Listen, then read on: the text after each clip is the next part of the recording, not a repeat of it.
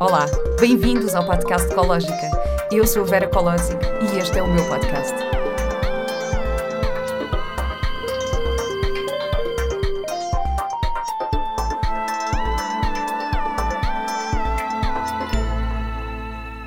Olá e bem-vindos a mais um episódio do podcast Ecológica.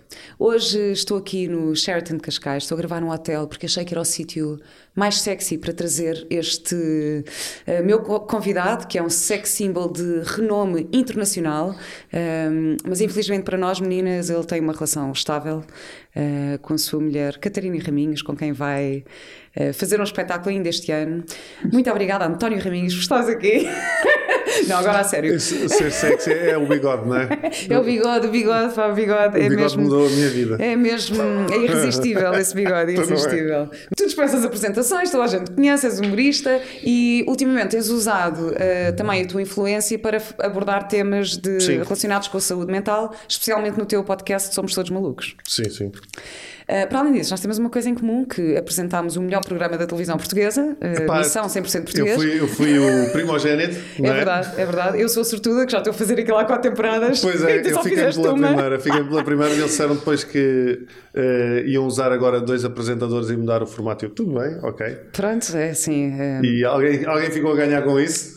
Eu, Só neste caso. viajar e comer bem. Pronto, é isso. E assim, e assim se tira António Raminhos do trono. Exato. Ainda hoje me falam do programa. É incrível. É Mas não te acontece Mas não falam coisa... de mim? Não dizem que o programa é muito bom comigo? Não, não. Dizem, não, é, dizem um clássico que se calhar tu também já ouviste, que é, é ir na rua e dizer assim: Isso é tudo português. Não te dizem ah, isso? Ah, sim, sim, sim. Não. Mas por acaso é porque eu, eu fico, fico com as roupas todas do programa, então. Sim, eu também fiquei com, com muita coisa, porque eu realmente, nós na altura deixámos ir muita coisa embora, não é? mas uh, já passaram Pai, uns 5 anos. E é o que eu tenho que dizer às pessoas. Sim, era tudo português há 5 anos, agora exato. a vida continua. exato, exato, exato. Um, mas pronto, olha, queria começar aqui por te fazer uma pergunta que é: tu tens um podcast chamado Somos Todos Malucos Sim. e tens um livro chamado Somos Todos Estranhos. Sim, era só para não ser igual. ok, ia-te perguntar qual é a diferença entre ser maluco e ser estranho. Uh, opa, era. Já não, curiosamente, eu já não lembro o que é que surgiu primeiro, se foi o livro ou se foi o, o, o podcast, porque eu acho que foi mais ou menos um, ali na mesma, no mesmo período. Eu acho é que o livro tem, tem esse nome porque é o Somos Todos Estranhos, até percebermos que isso é normal, mas também podia na realidade ser Somos Todos Malucos até percebermos que isso é normal. Porque hum. a, a, a, perspectiva é a mesma, que é uh, enquanto tu não partilhas a tua história com ninguém, não é? Enquanto tu não dizes aquilo que estás a sentir, uh, seja a, a tua maior dúvida, os teus maiores medos, tu vais achar sempre que és, que és estranho ou que és doido.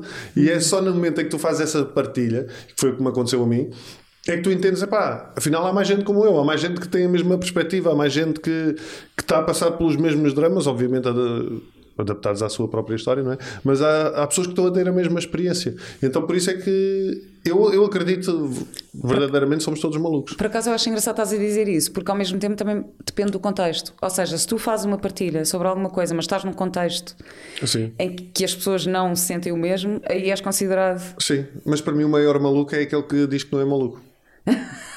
Exato. Eu, eu só desconfio das pessoas que dizem que não são malucas. Aquelas pessoas que dizem eu não tenho problemas. Exato. Tipo, não, não, eu não, eu não. Eu não uhum. pá, esse para mim são as piores pessoas. Porque toda a gente tem questões a resolver.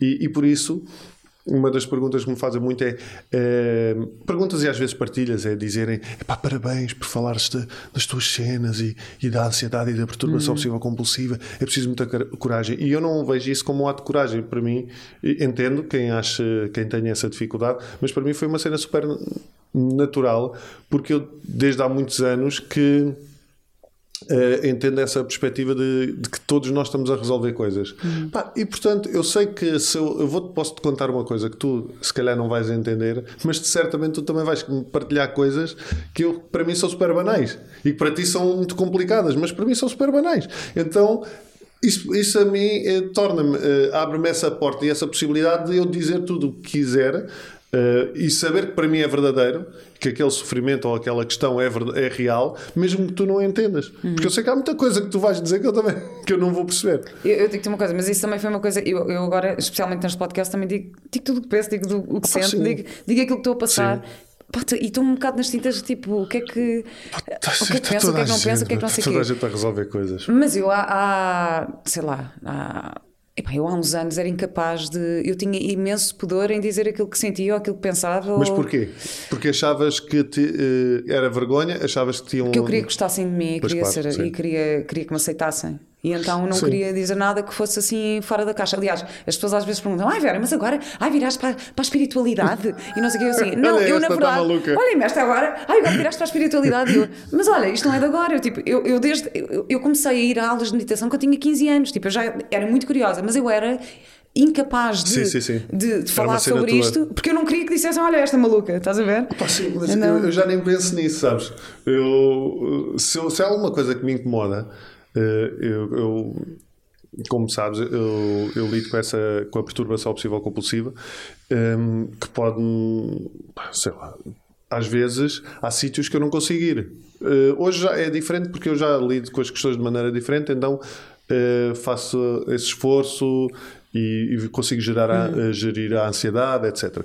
Mas às vezes posso estar mais cansado e há certas coisas, opa, olha, não quero ir a um determinado sítio porque aquilo, por alguma razão na minha cabeça, não eh, há ali qualquer problema. Eh, pá, eu digo às pessoas: olha, não me apetece ir. Ai, anda lá, não seja pá, não, porque eu estou. isso vai-me fazer confusão, eu não gosto de ir a esse sítio e, e, pá, e digo. E, e não quer saber o que a pessoa. Porque eu sei que aquilo que eu estou a dizer é verdade para mim. Porque não, eu não estou a inventar nenhuma desculpa. Mas isso é muito curioso, a sociedade, porque se tu disseres, ai, não vou porque me dói a cabeça, a malta Aceita, aceita. exato. Mas se tu disseres a verdade, ei, não sejas careta, deixa-te coisas. É muito engraçado. É muito Pois mais é. fácil tu mentires do que tu, do, do que tu seres sincero. Pois é, pois é, incrível. Olha, eu fui, sabes que eu fui tirar aqui a definição de maluco e de estranho para nós debatermos Ah, um boa. bocadinho esta, esta questão. Então diz assim: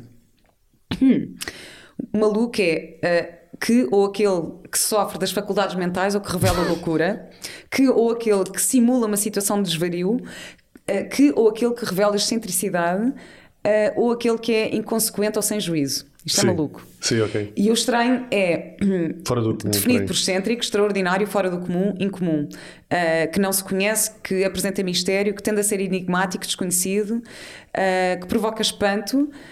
Que tem hábitos estranhos ou estrangeiro. Eu gosto esta do estrangeiro, Estrangeiro? também. É, porque eu acho, sabes qual foi a sensação que eu fiquei? É que É, exato, é uma pessoa que, Que não pertence. Exato, que É não uma pessoa que pertence. não pertence. E que tem, e que tem, lá está, hábitos diferentes dos teus. Exatamente, ou Sim. seja, que o maluco está mais associado com distúrbios Sim, mentais sim. mesmo e que o estranho tem mais a ver com este sentido de, Sim, faz sentido. de pertença. E então ia-te perguntar isto: já tiveste eh, alguma situação em que tiveste esse sentido de não pertencer, esse sentimento de não pertencer? Uh, opa, eu acho que sim, deixa-me pensar. Sim, sim. Sabes que eu desde pequeno hum, eu sempre tive muitas questões relacionadas com a autoestima.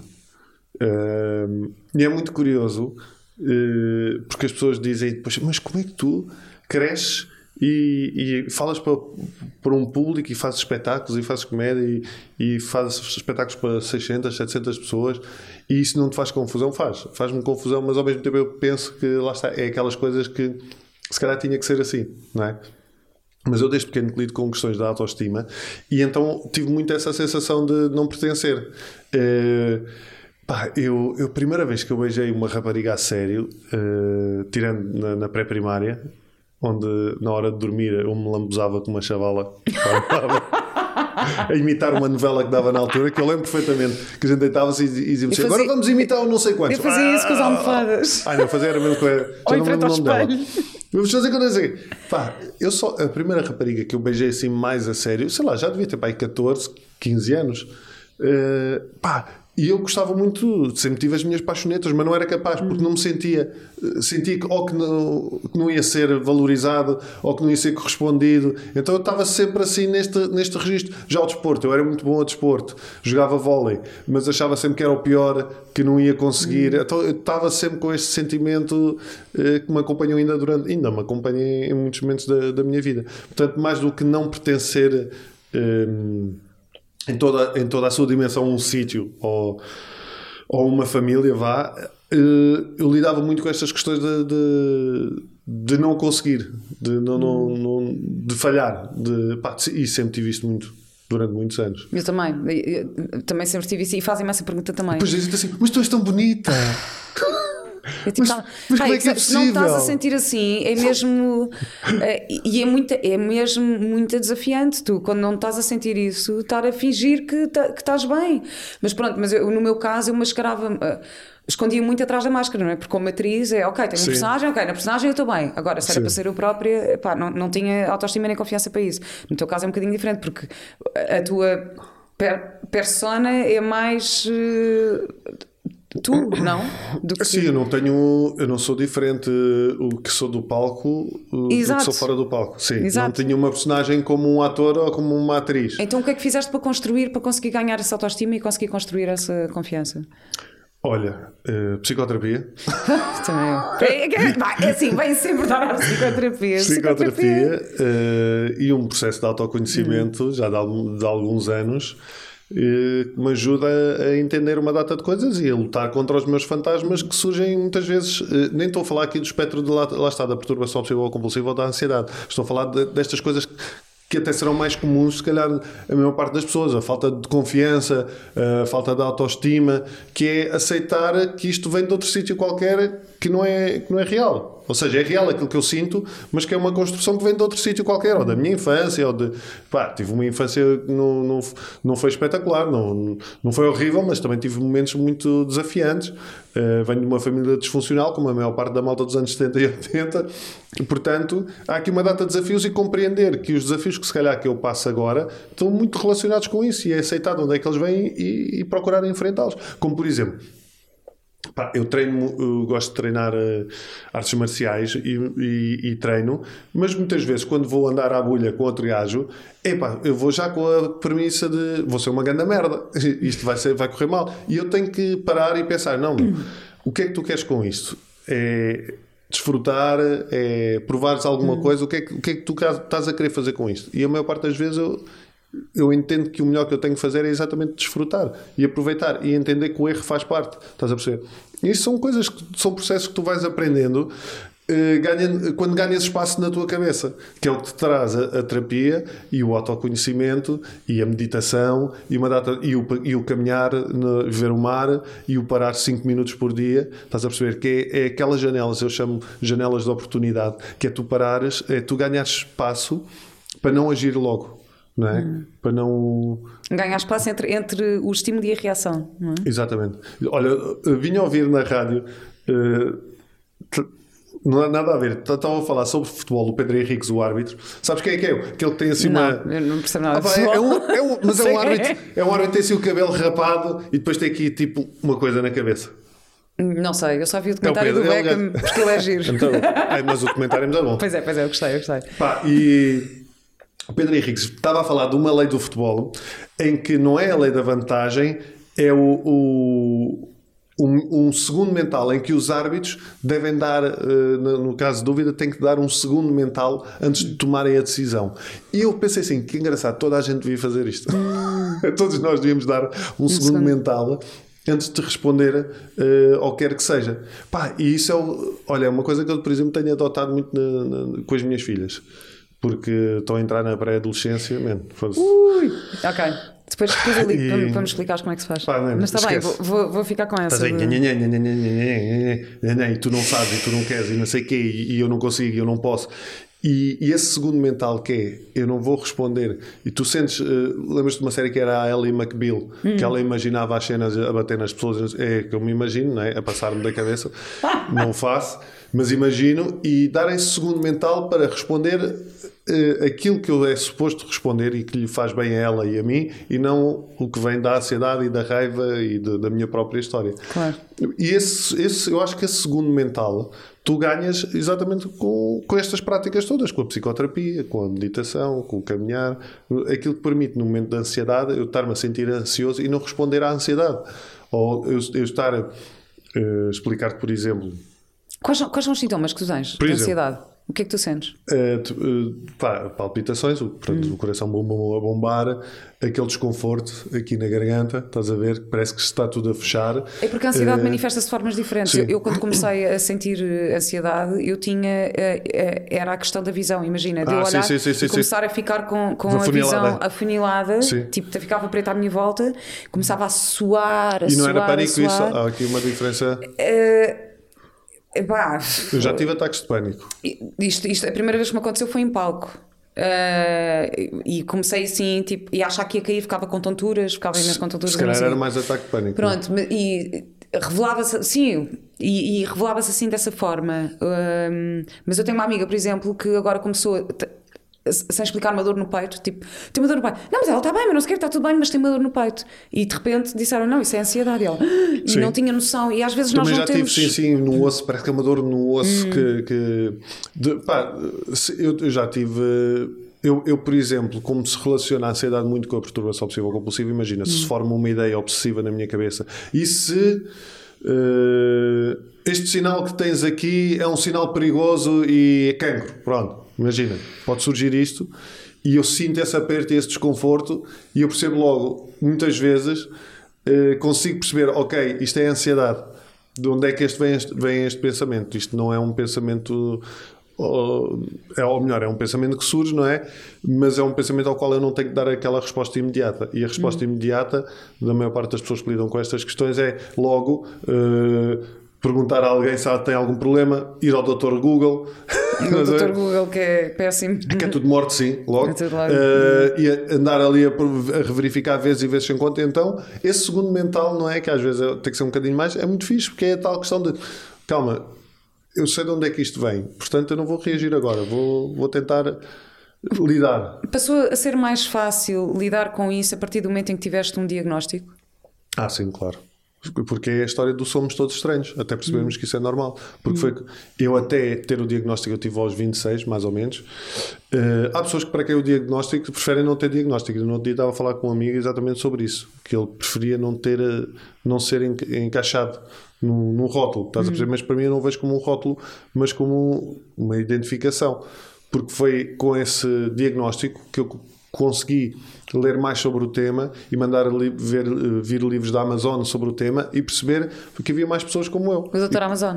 o Doutor Amazon. Doutor Amazon. Opa, mais livros. Pá, o interessante é tu leres livros uh, com estudos, não é? E estudos de vários casos e pessoas que estão do outro lado do mundo e que têm exatamente o mesmo padrão que tu. E ao mesmo tempo que é estranho, é curioso, não é?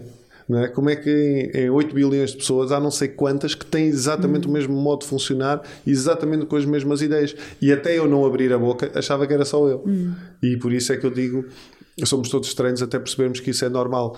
Até perceberes que tu, quando partilhas, vais receber o acolhimento por parte de, de alguém que se vai identificar com isso. Como é, como é que se trata o transtorno obsessivo, obsessivo compulsivo? Heroína. não, não. Ótimo conselho aqui. Pá, uh, neste caso, uh, teoricamente não tem cura. Há muita gente que já veio com a cena da cura e dizem-me, recebo montes de mails de clínicas e dizem, ah, nós temos a cura, mas é engraçado que eu prefiro não pensar uh, nisso. Eu prefiro, porque se eu começo a pensar na cura, começo a ir a. Um, começo a ir atrás de um objetivo e não a tentar desfrutar do caminho. De um objetivo que eu não sei se vai acontecer ou não, não é? Hum. Portanto, começo a ir atrás de uma suposta cura que eu não sei se vai acontecer ou não e se calhar acabo por desvalorizar o caminho. E o meu objetivo é aprender a viver com, com a ansiedade e aprender a viver com a perturbação obsessiva compulsiva. E basicamente a perturbação obsessiva compulsiva é a doença da dúvida. Eu não aceito a dúvida. Não, as coisas para mim têm que ser certas. E podem ter que ser certas, pode ser as dúvidas surgem através dessa pergunta mágica que é o e se, e se isto não está bem, e se me aconteceu isto, e se me aconteceu aquilo, e se aquilo me faz mal, etc. Pode ser pelo que tu quiseres. E tu, uh, portanto, é esta uh, não aceitação da dúvida. E eu quero aprender é a aceitar a dúvida. Portanto, aprender a. que é o mais normal da vida, não é? Nós temos uma, uma noção ilusória de que controlamos a nossa vida. Aliás, eu tinha um espetáculo que fazia onde eu abordava estas questões todas, pá, e eu uma vez estou a, estou a fazer espetáculo no, no Time Out, no estúdio uhum. Time Out, pá, e uma plateia cheia de ansiosos e malta com perturbação obsessiva compulsiva, e eu começo a dizer assim: Ó oh, malta, é assim, todos nós. Eh, ninguém controla a vida. Nós temos uma noção errada de controlamos a nossa vida. Não, não existe. Nós planeamos o nosso dia e supostamente ele vai correr assim. Mas é assim, nós estamos aqui na zona baixa de Lisboa. Todos nós sabemos que há 300 e tal anos houve aqui um sismo. Uh, e todos nós sabemos que ninguém que esse sismo provavelmente vai voltar a acontecer e ninguém sabe quando é que vai voltar a acontecer. Bem, não tinha acabado a frase, estava um gajo lá ao fundo assim: Obrigadinho, filho da puta! eu, eu, sabes que eu não tenho transtorno obsessivo compulsivo, mas eu provavelmente teria a mesma reação. Porquê? Mas é isso, porque é normativo, estás a perceber? Há, há, há males no mundo que tu, uh, por seres, que tu aprendes a lidar com eles, tu, porque segues, porque não sabes, estás a perceber? Tu não sabes. Então, tu não sabes. E, e como é que tu aprendeste a lidar com isso? Como é que se aprende a lidar com isso? É aproveitar, olha, é aquela fase, aquele clichê do citador do aproveitar o momento e seguir a, e, e, e, viver o presente, porque é verdade, meu, é, é uma frase super feita, mas é, é, é o mais real, é, o que, é aquilo que eu procuro fazer.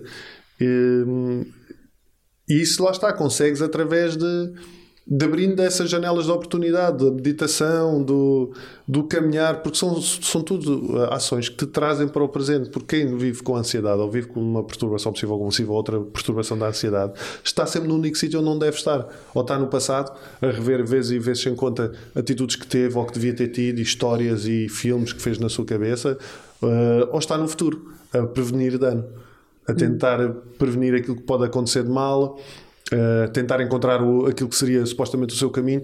Pá, e no meio disto tudo a gente esquece que o único sítio onde nós podemos estar e, e ter, não é ter algum controle, uh, mas o único sítio onde que nós podemos estar a aproveitar é exatamente aquilo que está a acontecer agora.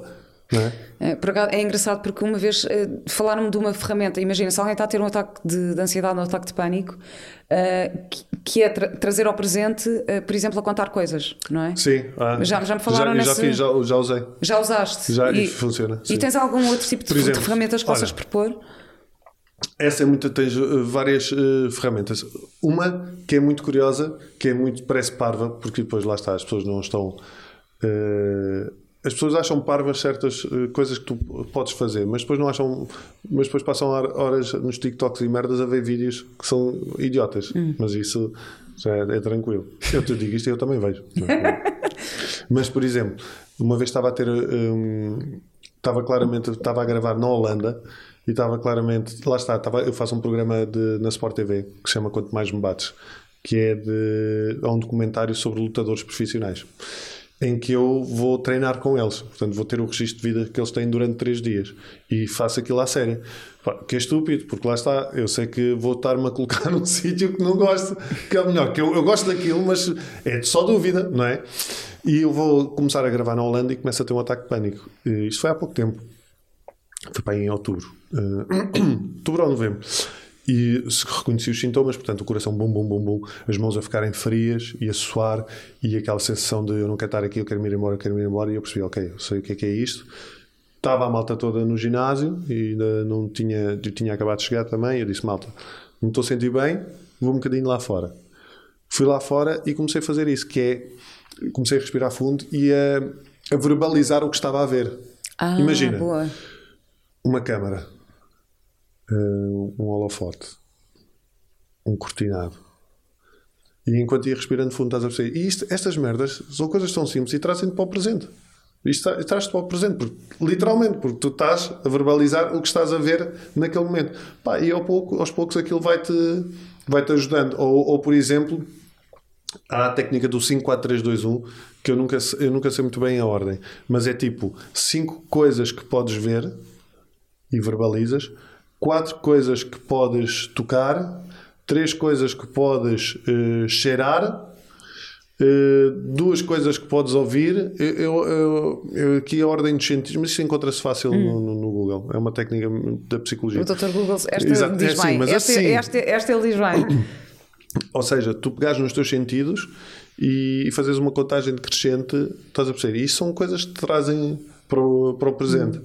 Uh, isto são técnicas muito rápidas e que te podem ajudar num processo, no, meu caso, num processo obsessivo ou num processo de, de, de ansiedade. Pá, e é tal cena, o segundo mental de tu não agires perante a tua ansiedade e entender, se eu sei de onde é que eu, isto vem, eu sei que é desconfortável, mas eu já passei por isto, uh, ajuda bastante. Boa. Espetacular, obrigada por isso, porque de certeza que muitas pessoas que nos estão a ver e a ouvir já passaram por isto, ou, ou, que estão com alguém que está a passar por isso, e é bom nós termos estas ferramentas na manga para, para saber como, isto, isto como lidar e, e como mais, mas depois há muita coisa que tu só consegues na terapia também. Claro, não é? com, sim, com sim, eles, sim. Não é? Claro que, sim, terapia é tipo.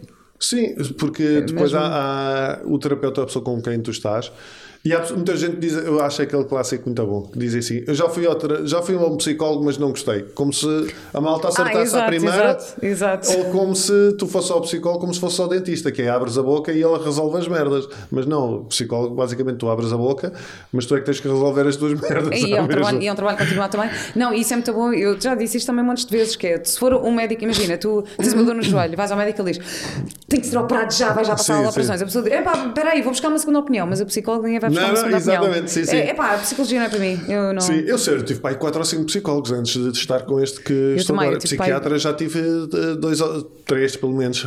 Hum. E às vezes há fases da tua vida que imagina sim, sim, que não estás quer dizer com que não um há muito Exato. tempo e depois se calhar vais mudar para outro porque alguma coisa aconteceu acontece. Isso. Tive um psiquiatra durante muitos anos e depois disse mesmo: olha, eu gosto muito do seu trabalho, nada pessoal, mas eu quero experimentar outras. Uh não sei, quer estar com outras pessoas na nossa relação. Ah, claro, exato, quero abrir a relação. quero abrir a relação a outras Agora pessoas. Quero, quero ter uma relação uh, aberta. Quero ver o que é que os outros têm para me dar. exato, exatamente. Que ansiolíticos é que me podem dar? Não. Olha, é, é engraçado também estás, estás um, a falar assim, estavas a falar do teu espetáculo e, e tu, obviamente, Sim. também usas muito o humor um, também para falar destas coisas e não só, mas tu achas que, que entraste para esta um, para a parte do humor para esconder aquilo que realmente estavas a a sentir? Hum. Para mascarar alguma coisa? Deixa-me pensar. Eh, eu entrei no humor por necessidade, na realidade.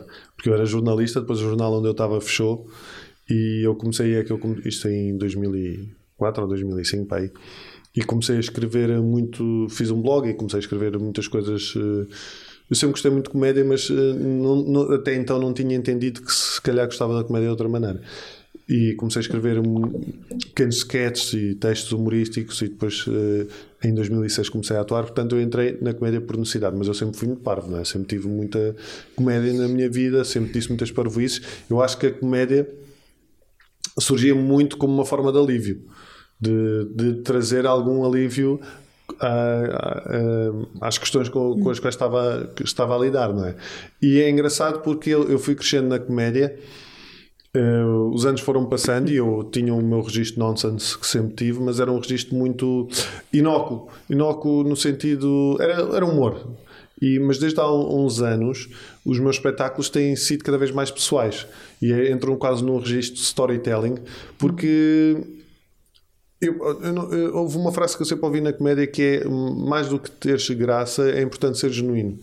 Portanto, dizes aquilo que realmente faz parte da tua história. Porque muitas vezes aquilo que tu partilhas até nem é uma piada construída, mas as pessoas riem-se porque identificam-se com aquilo e dizem: caraças, eu percebo, perfeitamente o que é que este gajo está a querer dizer. E então. Minha, uh, os meus espetáculos têm ido cada vez mais para esse registro pessoal e, sobretudo, estes dois últimos que eu fiz, uh, o último, sobretudo, que era o Não Sou Eu, é a Minha Cabeça, era uh, só sobre a ansiedade e sobre a perturbação uhum. obsessiva-compulsiva. E, e sim, eu percebo que muito do humor que eu faço uh, é uma forma de, também de trazer alívio e relativizar. Pá, porque isto é, é, é simples. Uh, eu respeito, obviamente, quem não seja capaz de fazer isso. Mas as coisas às vezes já são tão pesadas, para que é que eu vou torná-las ainda mais, claro. mais densas, não é? Uhum. Pá, e às vezes saem-me cenas. Uh, eu não. sei lá, eu estou sempre a gozar com, com, com, as cenas, seja em velórios, seja onde for, eu estou sempre a dizer merda. Não... Faz parte de mim. E, mas acha, quais, é que achas, quais é que achas que são os limites do humor? Epa, foda, oh, oh, Vera, foda. Eu vou-te fazer esta Vamos pergunta. Embora, não, te vais embora, não te vais embora que eu quero fazer esta pergunta. E sabes porquê que eu te vou fazer esta pergunta? Os limites. Sim, porquê? Por, vou-te dizer porquê. Porque uh, eu acho que. Eu acho que é o bom senso. Uh, achas que é o bom senso? Pronto, então ok, onde é que estão os limites do bom senso? Porque uh, acho que hoje em dia. É muito relativo. É, é, verdade, é relativo, mas acontece. Ehm, nós, enquanto, às vezes, o, o humor está está um bocadinho ligada em esvalhar outras pessoas. Não sei quê. E porquê é que eu estou a pegar nisto? Por causa da questão do bullying. Tu entrevistaste há pouco tempo uma, ah, uma criança sim, Diana. Sim, falar sobre o bullying. E, e, acho que nós, às vezes, enquanto adultos, Fazemos Nós- bullying sem reparar. Nós fazemos bullying uns Sim. com os outros. E hoje em dia, às vezes, há um certo tipo de humor em que basicamente é bullying com outras pessoas. Pá, sim, eu, eu entendo o que estás a, a dizer e sim. Mas depois também parte de uma, de uma de uma expressão pessoal, no sentido em que eu, por exemplo, eu não sou capaz de fazer isso. O humor que eu faço é o humor é muito virado para mim. Quando muito quando faço bullying é sobre mim. Ou, ou sobre alguém que me rodeia que eu, do seio da minha família, mas que eu sei que, que tenha, essa, tenha essa confiança. Mas geralmente até é sobre mim. Eu, é muito autodepreciativo o meu, o meu, o meu, o meu registro de humor e nonsense. Mas e é essa opção porquê? Porque eu não, não, não gosto. Até posso apreciar, às vezes há piadas que eu gosto, porque entendo, mas mesmo o tipo, o, o chamado humor negro, há muito, eh, eh, muito humor negro que eu não acho piada porque acho que é só gratuito, estás a perceber? Mas eh, eu tenho capacidade para entender que, ok, eu não, eu não gosto, mas entendo que aquilo, aquilo, aquele gajo não é má pessoa. Estás a perceber? Porque às vezes pode haver muito essa associação de, de que a pessoa que está a fazer um, piadas muito hum, ríspidas ou muito negras que é má pessoa. Não é má pessoa, ele está a fazer. Está a fazer um. Está a tentar provocar reações na- nas pessoas. Mas sim, mas eu Mas, entendo a mas, questão mas do, repara do uma bullying. coisa, Eu estás a, percebo. a criar, a criar uh, estás a fazer isso para provocar reações nas pessoas que estão a assistir, não é? Que é rir Sim. ou não sei o quê, se calhar sem pensar na consequência que isso pode ter para a pessoa que está a ser bullied. Sim. Estás a perceber? Isso é- então, é, é- é aí eu- que eu às eu vezes. concordo, sim. Por isso é que eu estou a perguntar Vou-te é vou-te explicar. Por, por exemplo, eu tinha uma piada que eu mudei eh, há muitos anos, portanto, lá está, o meu registro era muito diferente, mas em que, em que eu, eu referia hum, nem sei quê, a gorda. E eu lembro que uma vez estava a fazer o espetáculo, eu já nem me lembro da piada, mas eu lembro que a Pantes tinha qualquer coisa com, gorda. E eu lembro que uma vez estava a fazer a piada e eu, quando vou dizer gorda, tenho à, à minha frente uma pessoa que era bastante. era gorda, pronto. E ela estava-se a rir. E eu não tinha chegado ainda à piada, mas eu lembro que quando ia chegar e olhei para aquela pessoa e veio-me esse pensamento. Eu sim. Ela se calhar até se podia rir, mas eu naquele momento mudei para feio, porque feio sempre é um bocadinho mais relativo. Porque na altura eu tive que fazer. Epá, mas aí já, é, aí já é um bocadinho mais relativo. Eh, Mas, ou seja, eu entendi que a pessoa podia não, não receber bem aquilo. E eu acho que foi também a partir daí que eu como mudei, comecei a mudar muitas coisas. Porque sim, o problema muitas vezes do, do- da questão do humor não é tanto quem o faz, mas quem o recebe. Porque o- a pessoa está a fazer as piadas, até nem pode achar que está a fazer bullying.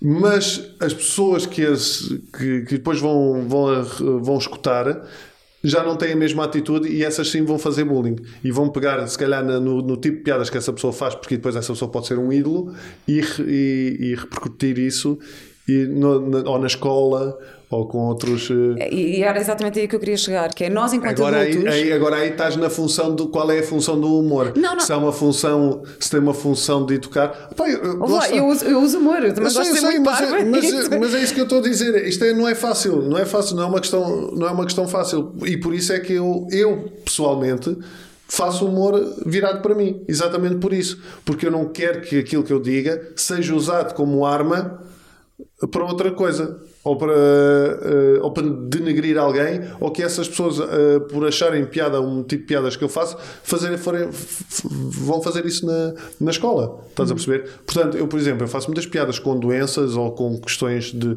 ou funerais ou o que é que seja, mas são questões pessoais, são histórias que, me- que aconteceram comigo e é a minha perspectiva sobre essas histórias. Se uma pessoa já não achar graça sobre isso, tem mais a ver com a história dela. Estás a perceber? Pode ter passado pelo mesmo e não, e não, achar, e não achar graça. Mas, na realidade, eu estou a fazer aquilo com a minha história. Agora, esse tipo de, de- de humor, sim, eu, eu entendo, pá. E, e eu acho que poderia ter um papel... Podia ter um papel diferente. Isto, porque imagina, nós, enquanto, enquanto pais, não, é? não queremos nem que os nossos filhos Sim, façam, façam, isso. nem que eles façam bullying aos outros, nem que eles sejam vítimas de bullying. Sim. Mas depois, enquanto adultos, andamos a fazer bullying uns aos Ah, outros. sim, sim. Não é? Andamos, tipo, tiramos coisas do contexto e gozamos com aquela pessoa porque, porque faz isto ou aquilo, eh, muitas vezes sem pensar na consequência de como é que essa pessoa poderá estar Porque às emocionalmente. vezes, e, sim, eh, sim, se e às vezes é aquilo que eu te digo, eh, às vezes podem gozar contigo e essa pessoa defende-se sobre a ideia do estou só a fazer humor e até pode acreditar nisso e, e- e ser verdade. mas não tem consciência é de, depois de quem escuta aquilo que vai continuar em cima disso. Eu já tive casos de, desses, de coisas minhas terem sido tiradas do contexto e depois eu estar a levar em cima com pessoas que só viram aquele pedacinho. Né? E, estão ali e a mandar e a gozar e não sei o quê. Pá, e, e, e realmente é preciso de, teres alguma capacidade de, de, de, encaixe e de entender de onde é que aquilo vem para poderes uh, seguir, seguir o teu caminho. Aliás, eu deixei de ter Twitter, eu tinha 230 mil pessoas no Twitter, eu deixei de ter Twitter porque eu cada vez que ia ao Twitter tinha ansiedade. Hum. Pá, e eu percebi, cada vez que eu ia abrir a conta, eu percebia aquele desconforto, eu assim, man, isto não me está a fazer bem. Hum não me está a fazer bem. Aliás, uma piada minha tirada no, de fora do, tirada do contexto no Twitter uh, deu a que me chamassem de tudo, desde, uh, desde pai horrível a pedófilo, a sexualizar as minhas crianças e não sei mais.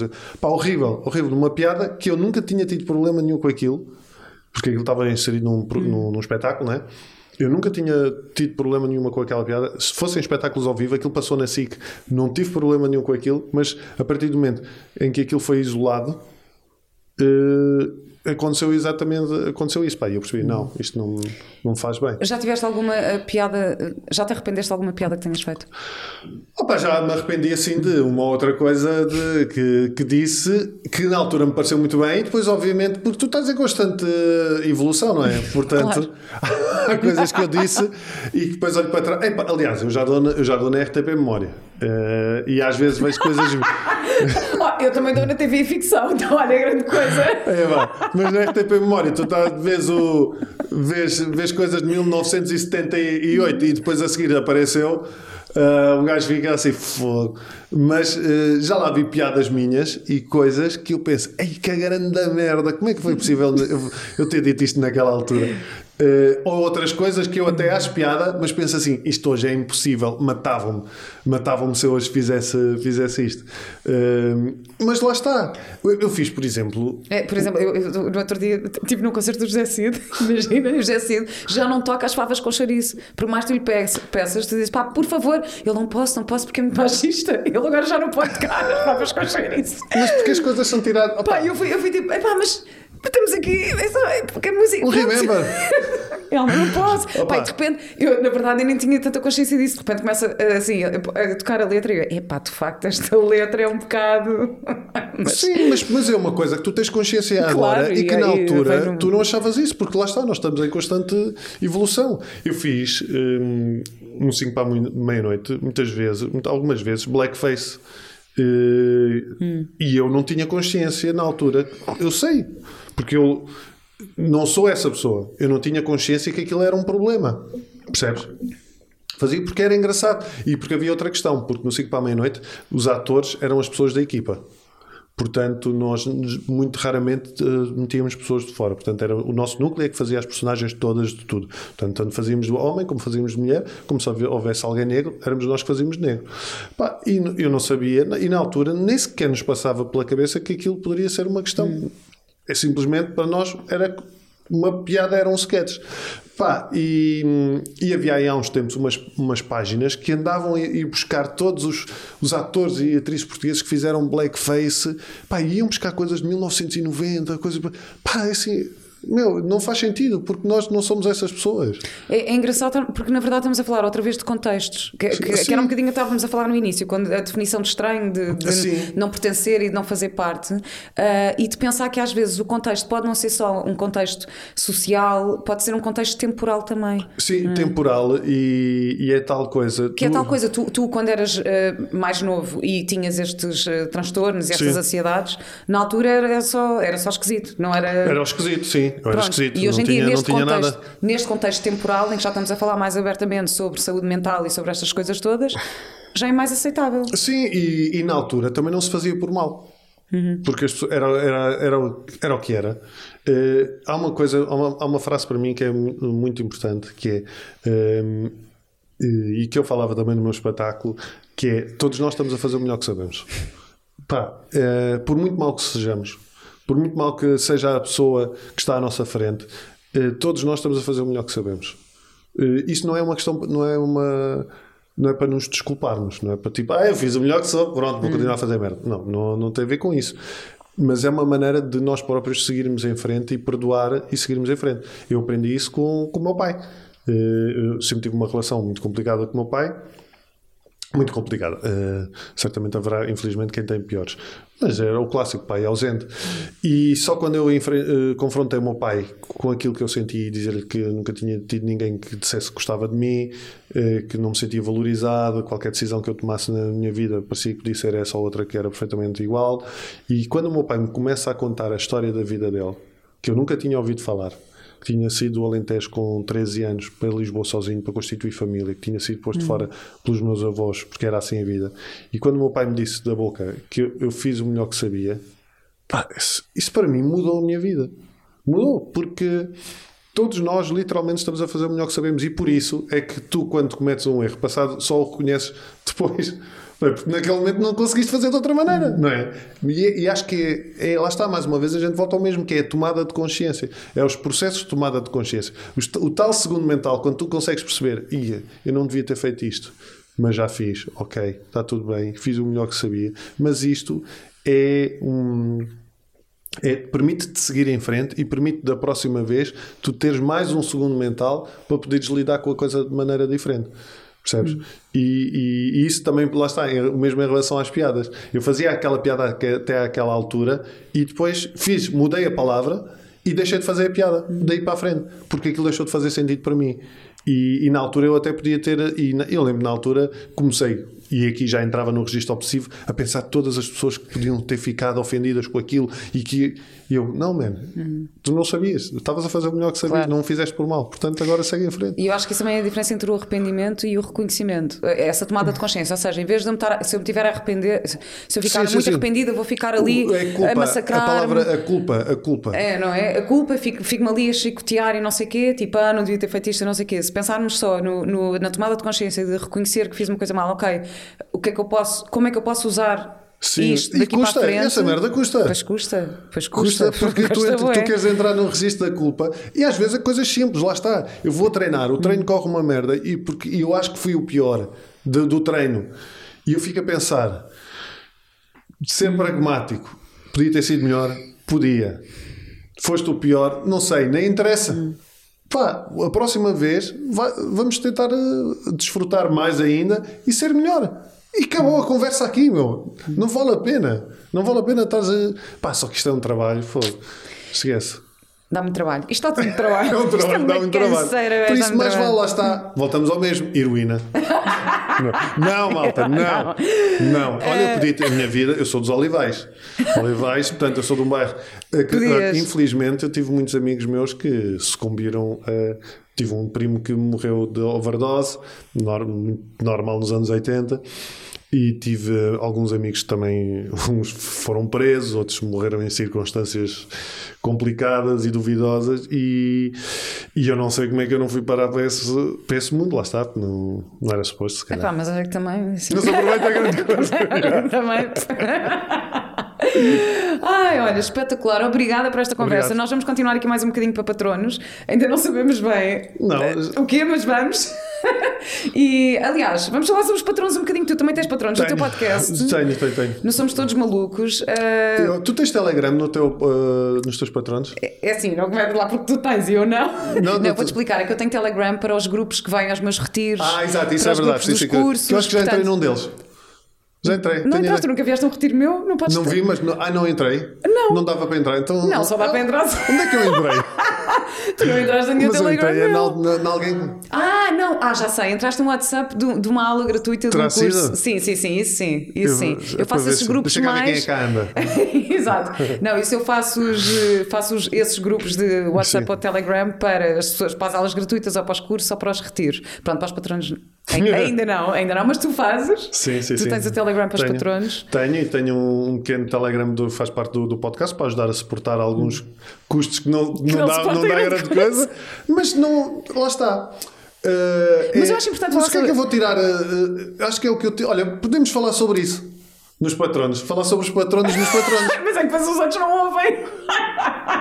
Depois os outros vão ver. Não, ou seja. A importância de ter patronos. Exato, eu queria falar um bocadinho sobre isto. A importância de ter patronos, que é nós fazemos estes projetos de decoração. Tu estás a fazer o teu podcast há dois, Dois anos? anos, Dois mais anos. eu estou a fazer este também já quase há quatro anos. Uh, tem custos associados, claro, como é óbvio. E fazemos eh, decoração. Às vezes parece que uma pessoa se está a queixar. Não é, não, é, não é bem queixar, só que porque felizmente a minha vida não depende, não depende do podcast, Sim. não é? E eu não vou deixar de ter patronos ou não vou se calhar deixar de falar uh, com as pessoas por ter poucos.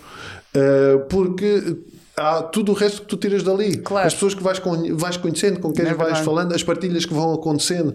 Um, às vezes livros. Os que livros eu- que vais sorteando. os- e não é, mas é- às vezes são livros que eu leio e que penso, pá, há malta que se calhar vai gostar disto. Uhum. Uh, ou seja, este sentimento de, de, de, uh, pertença e se calhar humanizar mais as coisas também, também é bom. Também é Uhum. bom. Portanto, não é tanto pelo, pelo aquilo que se ganha monetariamente, uh, mas pela rede que se cria. Exatamente, por isso nós vamos aqui Mas fazer. puderem vir mais. Mas se puderem vir mais era fixe. Sim, dá mas mais pronto, jeito. vamos fazer aqui um extrazinho Sim, só sim. para os patronos. Sim, sim, portanto, é assim.